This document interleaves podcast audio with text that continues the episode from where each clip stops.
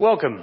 Uh, this evening we are continuing in our series called Journey with John. We have been on this journey with John as he recounts the life of Jesus, uh, and we're going through his book. And we've been taking it very intentionally, very methodically, and we're working to uh, take it a little bit at a time so we can chew on it and think about it and let it sink in. As we begin tonight, I will tell you that I do love technology, and uh, as you probably have recognized, we've been having a little bit of trouble with our clicker. And so uh, they gave me a new one tonight. It's fancy. It's got, it's got, I mean, it's the real deal. It's the Cadillac of clickers, I think. Um, it's got the forward button, the back button. It's got a little green laser, so it's a lot more bright. Also, they made sure to tell me, and I'm not sure why, they said it's got a built-in timer on it. so anyway, if, if, we go long tonight, you know, it's technology. What are you going to do? I mean, the, the timer's not working, I guess. If you're in your Bibles, turn to John chapter 2 verses 1 through 11. And guys, if you could put those uh, monitors on presenter mode, that'd be ultra helpful. Uh, John chapter 2 verses 1 through 11 is where we're going to be tonight.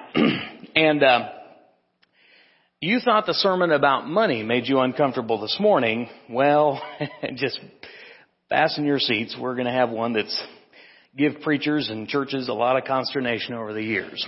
And uh, I think because when we delve into it, there's so many things that we come into presuming that we maybe miss some larger lessons. So that's hopefully what we're going to talk about tonight as we open John's Gospel and look at uh, this story of Jesus changing water into wine. Here's the text. On the third day, a wedding took place at Cana in Galilee. Jesus' mother was there, and Jesus and his disciples also had been invited to the wedding. When the wine was gone, Jesus' mother said to him, They have no more wine. Woman, why do you involve me? Jesus replied, My hour has not yet come. His mother said to the servants, do whatever he tells you. Nearby stood six stone water jars, the kind used by the Jews for ceremonial washing, each holding from 20 to 30 gallons. Jesus said to the servants, fill the jars with water. So they filled them to the brim. Then he told them, now draw some out and take it to the master of the banquet. They did so, and the master of the banquet tasted the water that had been turned into wine. Now he did not realize where it had come from, though the servants who had drawn the water knew. And then he called the bridegroom aside and said, Everyone brings out the choice wine first, and then the cheaper wine after the guests have had too much to drink. But you have saved the best till now. What Jesus did here in Cana of Galilee was the first of the signs through which he revealed his glories, his glory, and his disciples believed in him. So, join me on a trip as we go to Cana. Nathaniel famously asked in chapter 1, he said when he met the Messiah, who, when he found out who was from Nazareth, he said, can anything good come from there? What I find is interesting is that Jesus now goes to Nathaniel's backyard. We learn later in the text in chapter 21 of John that Nathaniel was from Cana. And so here is Jesus in his own backyard doing something that had never been done in Jesus' life or really, I presume, in Cana. Something like this was unique. It was special. It was a change from the good to the best.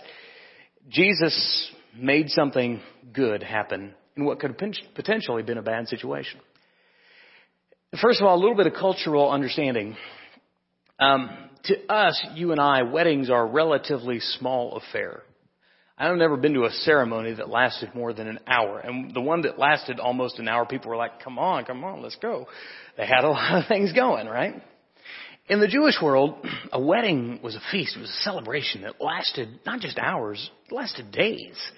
It, it was a, a, huge, massive celebration and feast. Uh, in our culture, we it, it is up to the bride's family to pay the expenses, generally speaking, of the, the wedding and, and things like that. You might work out special arrangements, but generally it's expected to be on the bride's family unless you speak otherwise. In that culture, it's on the groom's family. It's the bridegroom. And so they don't just have the responsibility of planning the ceremony, they have the responsibility of planning the party, the feast. It was a huge social faux pas to run out of wine and food before the celebration was over. And um, so as we read through this, something that we see as like, this is kind of a strange story. In that culture was a pretty big deal.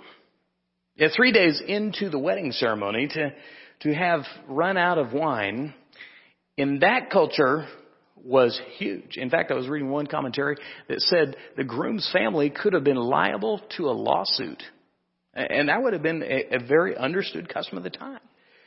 So, we're, we're looking at this text through Western eyes, and this is a culture very, uh, this is a story very much steeped in Eastern culture. So, uh, understand that as we come to it, we have some misunderstandings about it, we have some questions about it. That's going to be very normal because we are steeped in that culture. I use a couple of examples just to share that with you.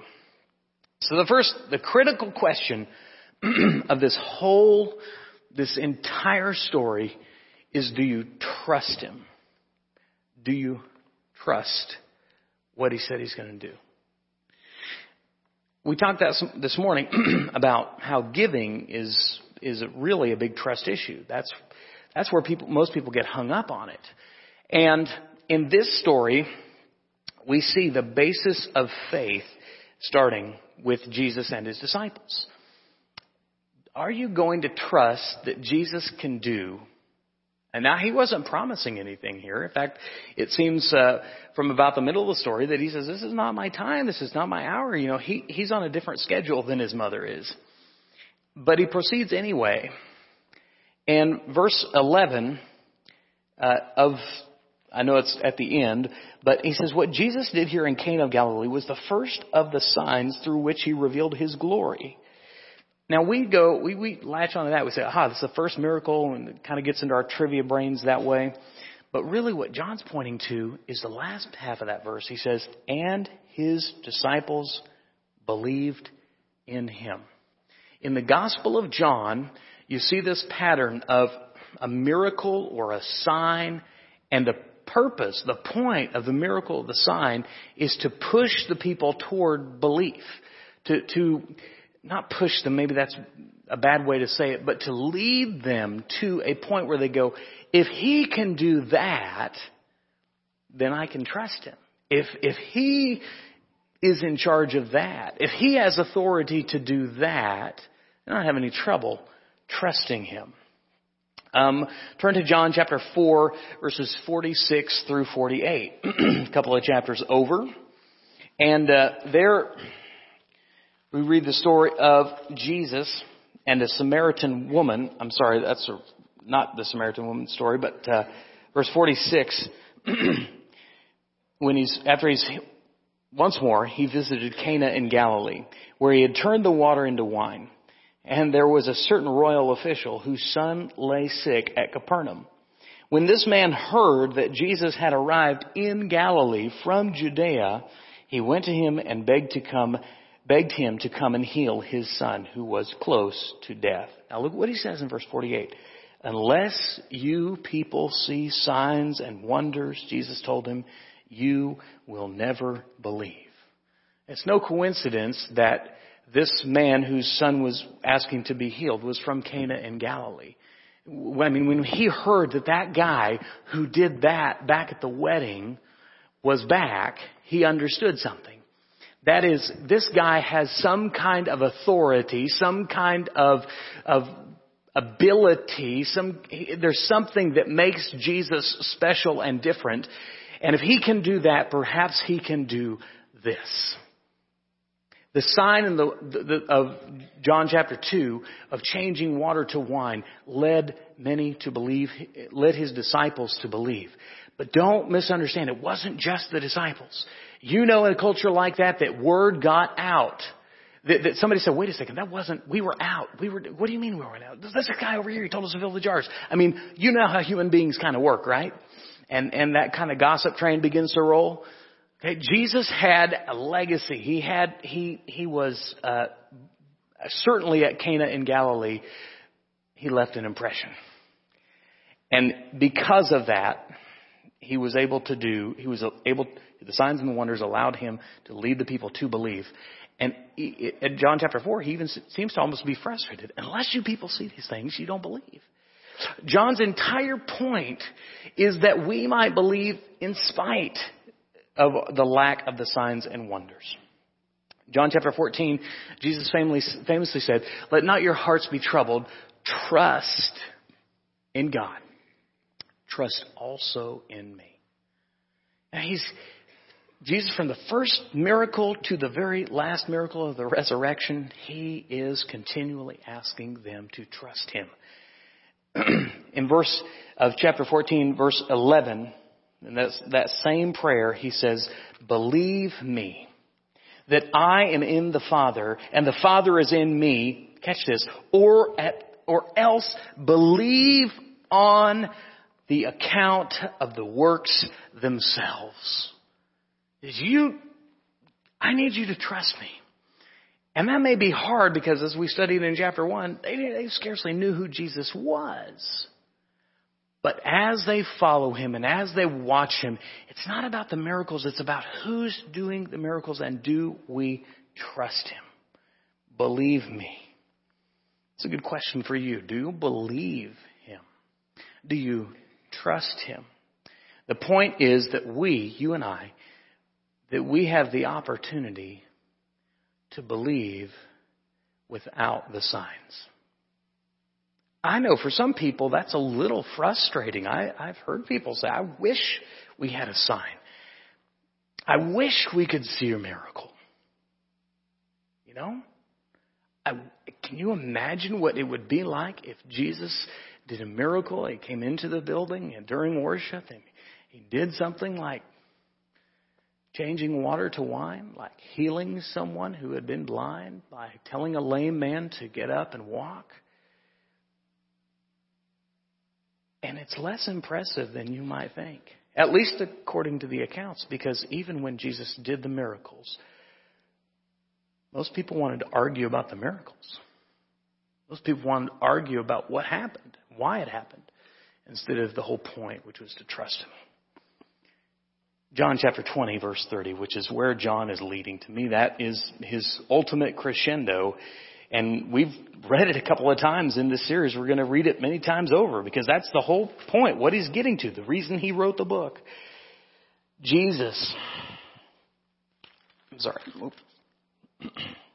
Jesus performed many other signs in the presence of his disciples, which are not recorded in this book. But these are written that you may believe that Jesus is the Messiah, the Son of God, and that by believing you may have life in His name. John understands. The, the, the Apostle Paul, when he writes in 1 Corinthians, he tells us in the great chapter on love, he says there's going to come a time when all that stuff stops and the only thing you have left to do is to trust in Jesus and to love one another and to love God. Can you do that without the miracles? Are you able to do that, church? It's the critical question. Now, of course, Mary trusted him implicitly. Um, in verse 5, John records, His mother said to the servants, Do whatever he tells you. Now this comes right after he says, in essence, Mom, what are you doing? This is not, you know, it's a classic, Mom, what are you doing? You're embarrassing me. You know, Jesus had that experience. No, it was, this is not the place, this is not the time. But his mother knew something that the disciples didn't, that the people at the wedding didn't. She had known this from that time 30 years ago when she carried him in the womb. that there was something different, there was something special, there was something unique. And of course, all mothers inherently believe this about their children, okay? But Mary was the mother who was right about it. She said, do whatever he tells you. I love that. I do. I think that gives us such a beautiful picture of Mary's heart. Now, I want you to think for just a second. These were six stone jars. John tells us they held maybe 20, 30 gallons of water.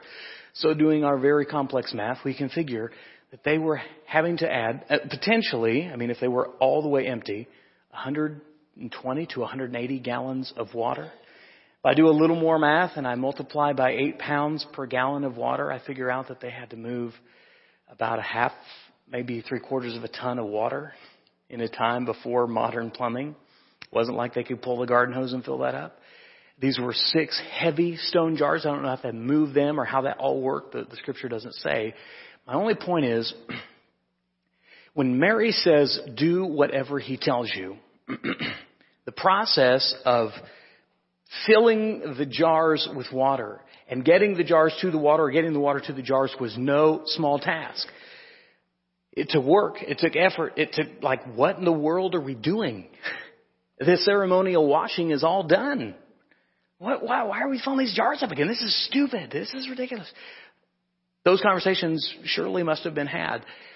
And my point is that when we trust Jesus, for those that trust him, there is a pure, beautiful attitude of the disciple which says, I don't understand it. That does not make sense to me. In fact, this is rather inconvenient and, and a lot uncomfortable.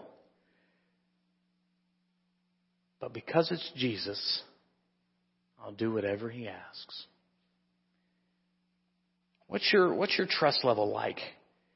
Um, th- this is not the only place in the scripture, by the way, where Jesus had to, when he asked someone in a, in a strange position to do a hard thing.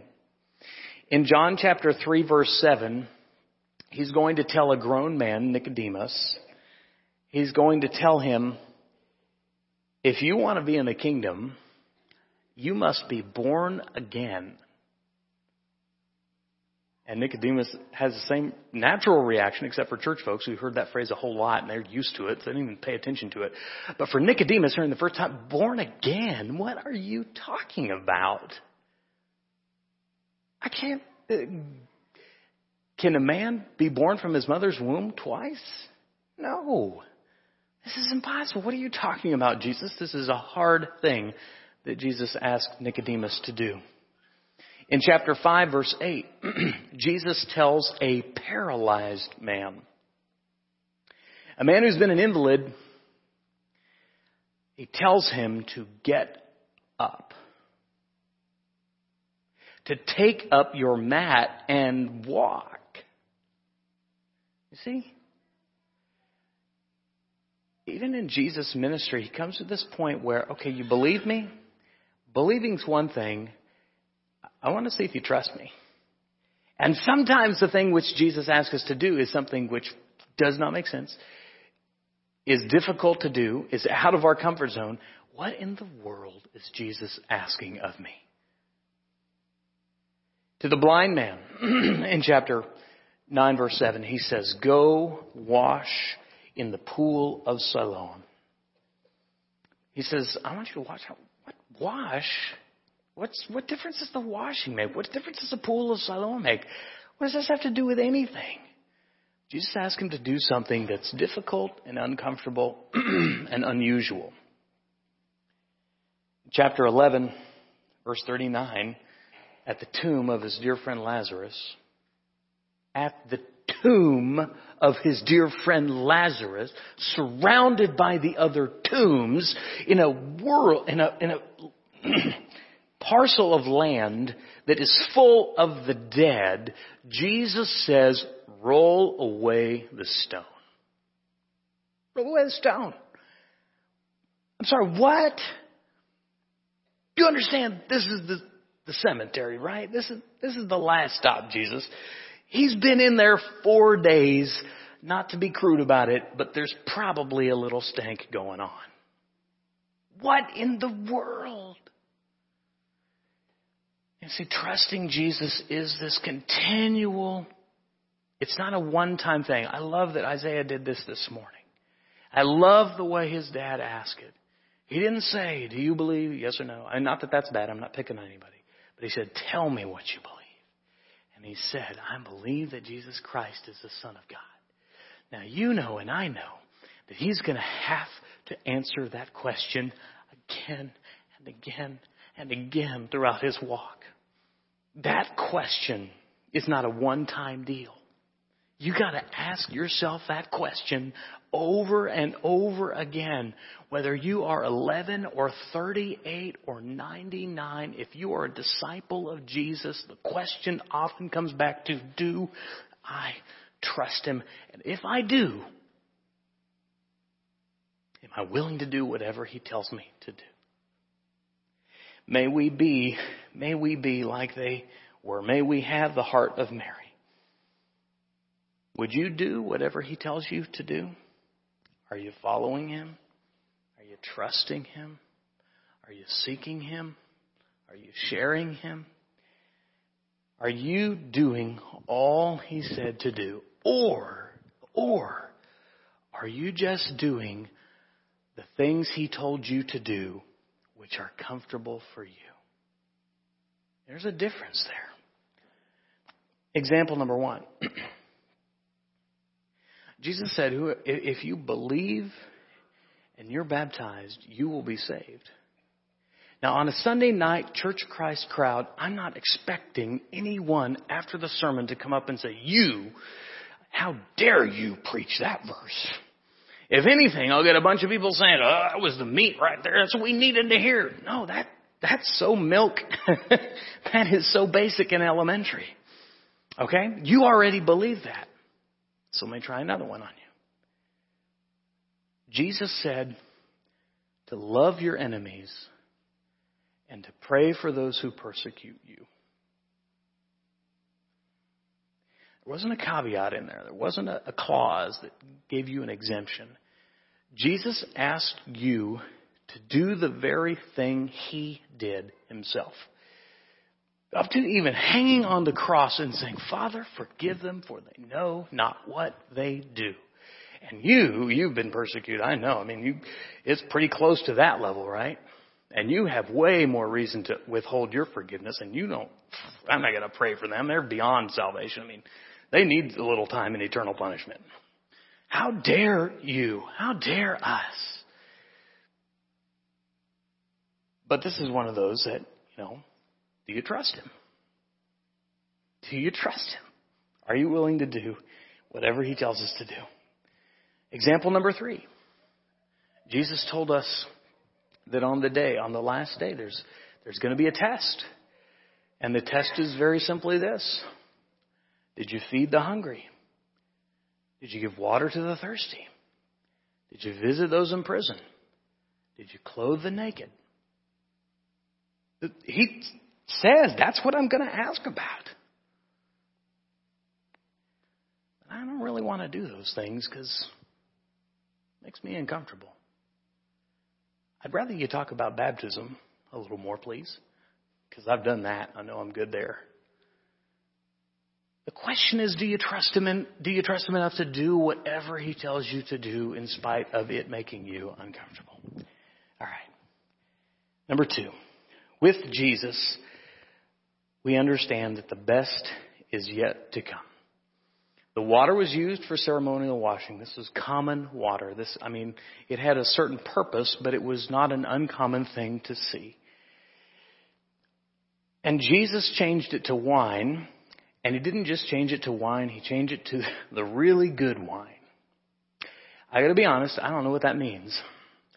I, uh, for a lot of reasons that are not spiritual at all, have never drank a drop of alcohol.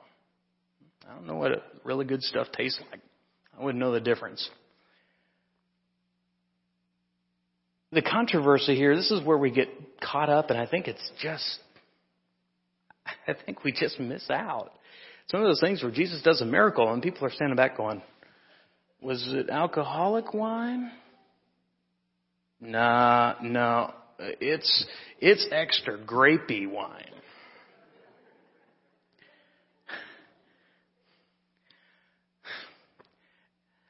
That debate has filled up countless numbers of commentaries. I don't think that was the point. I'm not advocating alcoholic or extra grapey, either one. I don't have a dog in this fight. The point, according to John, is that Jesus' wine was different and it wasn't alcoholic and it wasn't extra grapey. It was far better than any wine they had ever tasted. Ever. Now what exactly it contained, I don't know, and I think it misses the point to delve into it. I think the point is simply this, that Jesus changes the common and the ordinary into things which are extraordinary. And he did that with water. But what he really, the greatest miracle was when he did that with people. When he took the common and the ordinary and the uneducated disciples and he made them into the pillars of the church. When he took the people who were the lowly and the forgotten and, and the left behind and he said, you matter too. Jesus changed anything he came into contact with. Any person he came into contact with, he made them better. Jesus loves you as you are, but he does not ever leave you as you are. He didn't leave the water the same, and he ain't gonna leave you the same.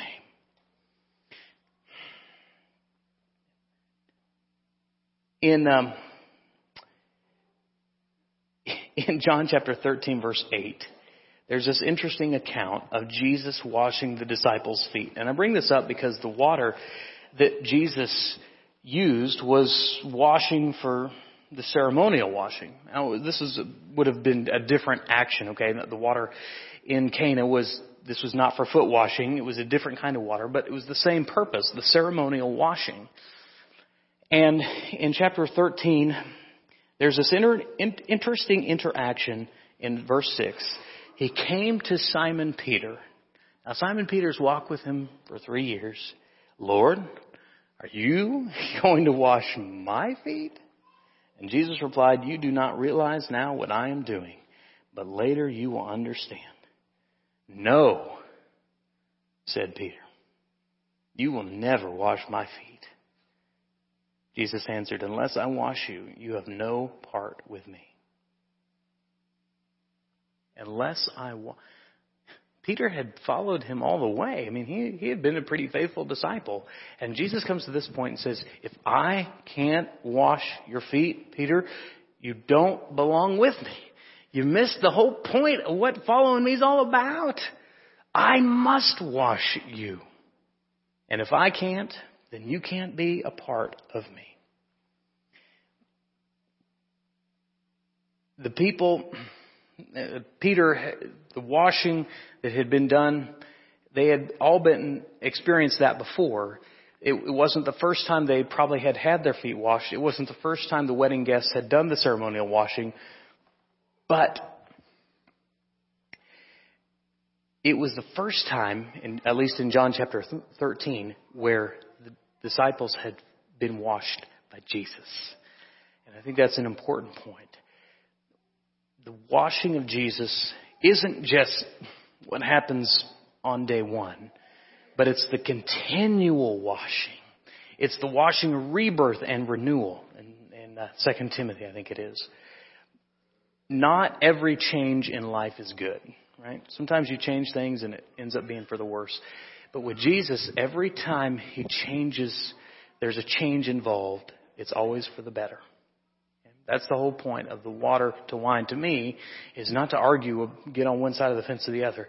It's to acknowledge that with Jesus, whatever, whatever kind of change is involved, it's going to be better. You should be better walking with Jesus now than you were yesterday walking with Jesus, than you were last year walking with Jesus, than you were 10 years ago walking with Jesus. You should be better. The disciples were better, not because of what they did, but because of what he was doing in them. Unless you let me wash you, you can have no part. All right, the last point. The challenge is to let Jesus transform you. Jesus changed the water to wine, but the greatest, the absolute most amazing miracle that he still does is the change he wreaks within our hearts. Change which he brings to the life. And if you'll let him, he will penetrate your stone cold, impervious heart. And starting at the water, he'll empty what's inside and he will radically transform everything that is into something far better. Um, last verse, and this is one not in John, so you can turn there. 1 Corinthians chapter 15.